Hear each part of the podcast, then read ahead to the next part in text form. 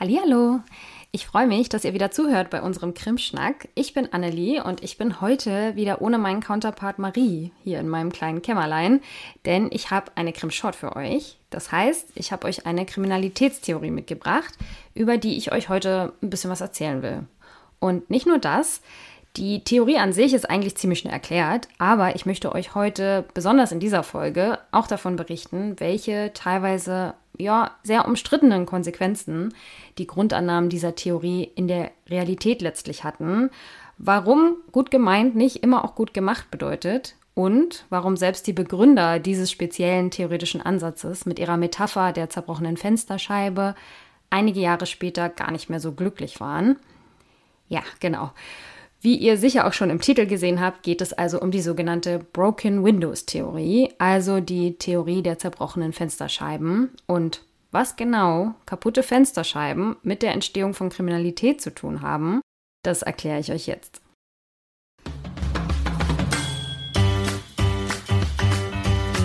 Krim Short.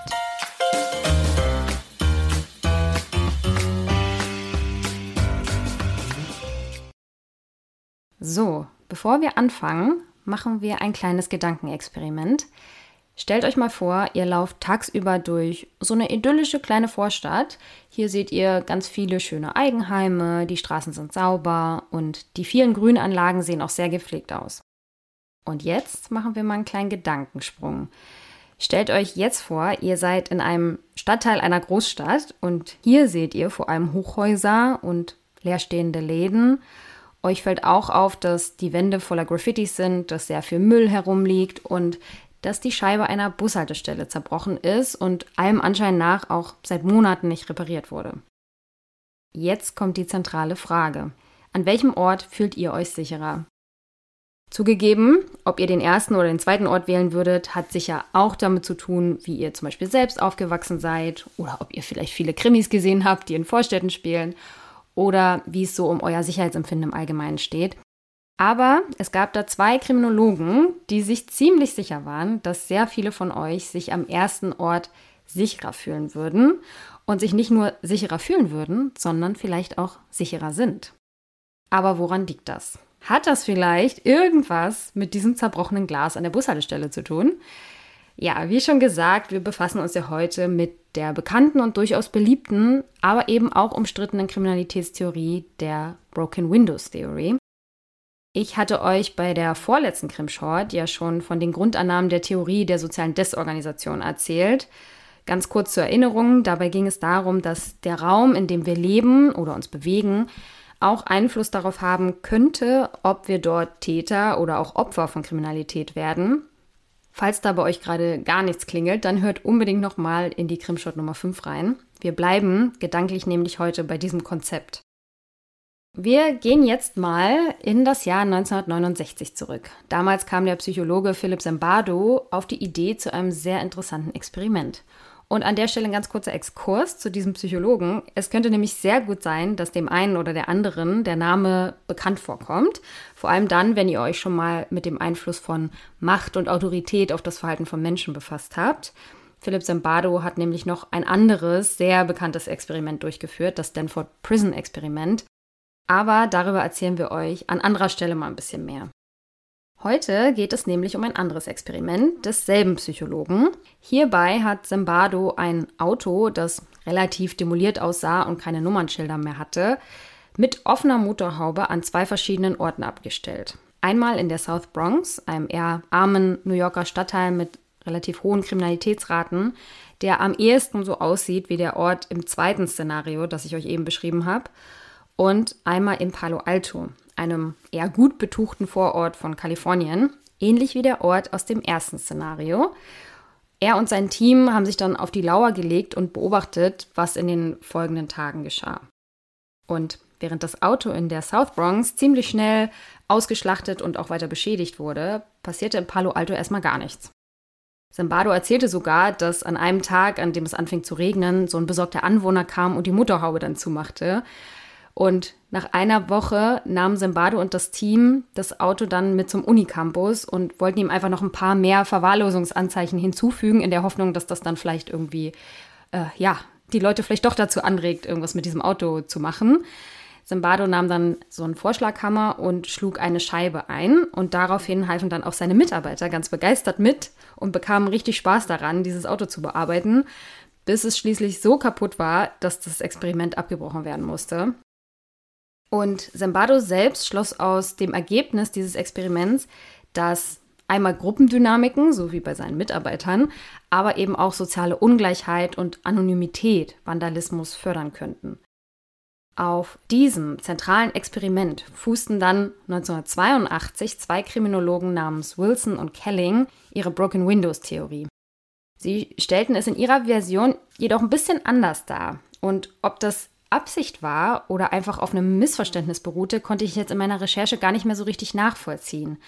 Aber sie beschrieben das Szenario so, als hätte Zimbardo bei dem Wagen in Palo Alto, nachdem eben eine Woche nichts passiert war, dort vor Ort mit dem Vorschlaghammer eine Scheibe eingeschlagen und schließlich hätten dann die Anwohner selbst begeistert angefangen, das Auto zu demolieren. Eine eingeschlagene Fensterscheibe, die niemanden interessierte, hätte also ausgereicht, um rechtschaffende Bürger zum Vandalismus zu verführen. Und die beiden Wissenschaftler leiteten daraus ab, dass sobald eine Fensterscheibe beschädigt sei und nicht repariert werde, auch andere Dinge beschädigt würden und so langfristig sogar Kriminalität gefördert werden könnte. Hier kommen wir auch schon zu dem ersten Kritikpunkt an dieser Theorie. Mal abgesehen von diesem, nennen wir es mal, Missverständnis, ist ein einziges Experiment, das nicht repliziert wurde, also an anderer Stelle in ähnlicher Form nochmal durchgeführt wurde, als Grundlage, sagen wir mal so, ziemlich dünn. Die Schlussfolgerung der beiden Autoren kann man sich aber dann in etwa so vorstellen. Die Annahme ist, dass der äußere Verfall in einem Stadtteil, wie zum Beispiel eine zerbrochene Fensterscheibe, die längere Zeit nicht repariert wird, oder Graffitis, die eben nicht entfernt werden, von Menschen als Zeichen mangelnder sozialer Kontrolle gedeutet werden könnten.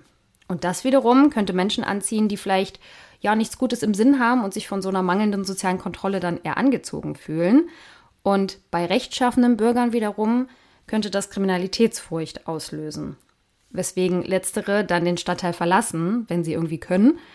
Das führt dann zu noch weniger sozialer Kontrolle und setzt so eine Abwärtsspirale in Gang. Und diese Metapher der zerbrochenen Fensterscheibe steht also sinnbildlich für sichtbare Verfallserscheinungen, die eben diese Abwärtsspirale in Gang setzen könnten.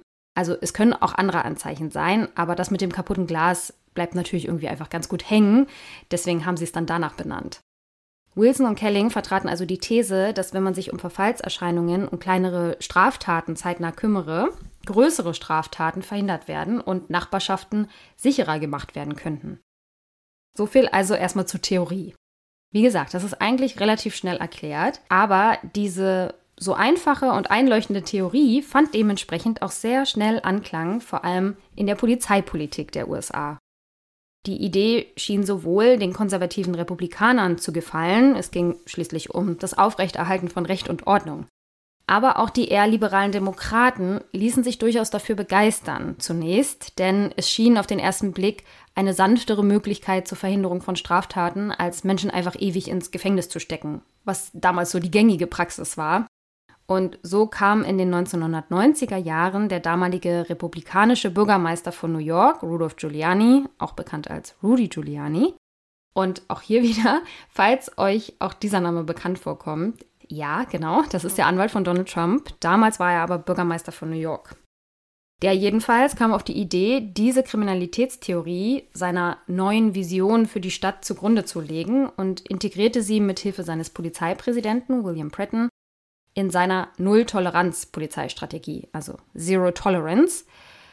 Zuerst begann man in den öffentlichen Verkehrsmitteln das Schwarzfahren in den Fokus zu nehmen und eben einfach stärker zu ahnden. Und schließlich wollte man dann sogenannte Quality of Life Offenses, also Vergehen gegen die Lebensqualität. Dazu gehörten zum Beispiel öffentliches Urinieren, das Sprühen von Graffitis, das Rauchen von Marihuana in, in der Öffentlichkeit und so weiter. Diese wollte man dann stärker und häufiger ahnden, um zu zeigen, dass die New Yorker Polizei ja schon bei kleinen Vergehen hart durchgreift. Der nächste republikanische Bürgermeister in New York führte den Gedanken dann noch weiter. Also warum auf kleinere Vergehen warten? Wäre es nicht besser, jede und jeden, der sich irgendwie verdächtig verhält, von jedweder Kriminalität direkt abzuhalten? Daraus entstand dann die sogenannte Stop-and-Frisk-Taktik. Die Polizei konnte nun also anlasslos Menschen anhalten, befragen und durchsuchen, wenn sie irgendwie Anzeichen für verdächtiges Verhalten wahrnahmen. Aber was genau mit verdächtig gemeint ist, blieb vielen Leuten schleierhaft. Das Ganze hatte nachweislich auf jeden Fall große Konsequenzen für ganz bestimmte Bevölkerungsgruppen in der Stadt. Und dazu gehörten vor allem junge männliche Afroamerikaner und junge Männer mit lateinamerikanischen Wurzeln, die bei jeder Gelegenheit angehalten und nach Waffen und Drogen durchsucht wurden und sich teilweise eben von der Polizei schikaniert fühlten. Beschwerden über Polizeiverhalten bis hin zu Vorwürfen wegen Polizeigewalt und Rassismus wurden dann sehr schnell laut. Und das Vertrauensverhältnis zwischen der Polizei und bestimmten Communities war dann einfach auch sehr zerrüttet. Von den Befürwortern des Vorgehens der New Yorker Polizei wurden immer wieder die stark sinkenden Kriminalitätszahlen zur damaligen Zeit angeführt. Und wir wissen ja alle, dass statistische Kennzahlen nicht lügen und deshalb ja da wohl auch dann was dran sein muss. Naja, die Zahlen lügen vielleicht nicht, aber die Interpretation der Zahlen und vor allem der Ausschnitt, den man sich ansieht, die können den Eindruck natürlich schon verfälschen. Tatsächlich war es nämlich so, dass es in vielen amerikanischen Großstädten zu dieser Zeit sehr stark sinkende Kriminalitätsraten gab. Und zwar unabhängig davon, ob es dort ähnliche Polizeitaktiken gab oder nicht. Also selbst in Los Angeles gingen die Zahlen sehr stark zurück und das, obwohl die Polizei in LA zu dieser Zeit von sehr, sehr vielen Korruptionsskandalen erschüttert wurde und deswegen eigentlich als kaum arbeitsfähig galt. Das hatte natürlich verschiedene Gründe, unter anderem eine verbesserte Wirtschaftslage und so weiter. Es lag aber vor allem auch daran, dass die Kriminalitäts- und Gefangenenraten in den 1980er Jahren sehr, sehr stark gestiegen waren. Also die gingen wirklich durch die Decke. Und wie es so oft ist, was hochgeht, das kommt dann einfach auch irgendwann wieder runter. Das Ganze nennt sich auch Mean Reversion Effekt. Deshalb wurde das Sinken der Zahlen von ExpertInnen als relativ normale Entwicklung angesehen, mit oder ohne Stop and Frisk und Zero Tolerance oder Broken Windows Ansatz. Welche Auswirkungen und Präventionseffekte dieses polizeiliche Vorgehen in New York also tatsächlich hatte, ist in der Fachwelt bis heute sehr, sehr umstritten. Schließlich wurde dann 2013 die Stop-and-Frisk-Methode von einem Federal District Court als verfassungswidrig erklärt und dann auch abgeschafft. Die Idee der Broken Windows Theorie blieb aber noch ein bisschen. Bis dann im Jahr 2014 ein Afroamerikaner namens Eric Garner in New York wegen des Vorwurfs des Straßenverkaufs von Zigaretten, also auch da wieder so ein Quality of Life Offense, von der Polizei angehalten wurde und dann im Rahmen dieses Polizeieinsatzes auch starb. Daraufhin kam es zu einer grundsätzlichen Debatte über den Broken Windows Ansatz und seine Konsequenzen und auch über das Verhältnis zwischen Communities und Polizei. Auch Kelling, einer der Autoren der Broken Windows Theorie selbst, war nicht glücklich darüber, zu was seine Thesen letztlich beigetragen hatten.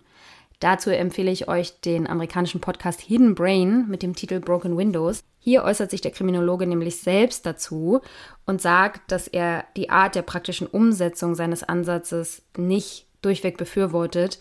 Ihm ging es nach eigenen Aussagen weniger um das Kontrollieren von Communities, sondern um Empowerment und das Stärken nachbarschaftlicher Strukturen. So, und leider müssen wir an dieser Stelle aus Zeitgründen auch schon Schluss machen. Es gäbe natürlich noch viel Interessantes zu diesem Thema zu erzählen. Aber wie immer packen wir euch natürlich ganz, ganz viele Links und Infos auch noch in die Show Notes. Also wenn ihr euch da weiter schlau machen wollt, dann schaut da gerne mal rein. Das war ja trotz allem auch ein ganz schöner Ritt durch einen, wie ich finde, sehr wichtigen Teil der kriminologischen Geschichte. Deshalb habe ich euch heute auch nicht nur die Theorie, sondern eben auch die Auswirkungen mal sehr ausführlich erzählt, weil ja, ich finde, das Ganze ist so sinnbildlich. Einmal dafür, dass wissenschaftliche Theorien sehr reale Auswirkungen haben können, aber vor allem auch dafür, wie oft wir uns so sehr einfache Antworten auf komplexe Fragen wünschen und dass das dann eben auch nach hinten losgehen kann. Wenn bei euch noch Fragen offen geblieben sind oder ihr Anmerkungen, Kritik, Lob oder Wünsche habt, dann schreibt uns gern über die sozialen Medien. Bei Instagram oder Facebook findet ihr uns unter Krimschnack oder schreibt uns einfach eine Mail an krimschnack.protonmail.com. Wir freuen uns immer sehr, von euch zu hören. Und schreibt uns auch gerne eine Bewertung, falls euer Podcatcher diese Funktion hat. Das hilft uns als Nischenpodcast auf jeden Fall sehr. Und ich freue mich, wenn wir uns beim nächsten Mal dann auch wieder hören. Bis dahin, bleibt neugierig und passt auf euch auf.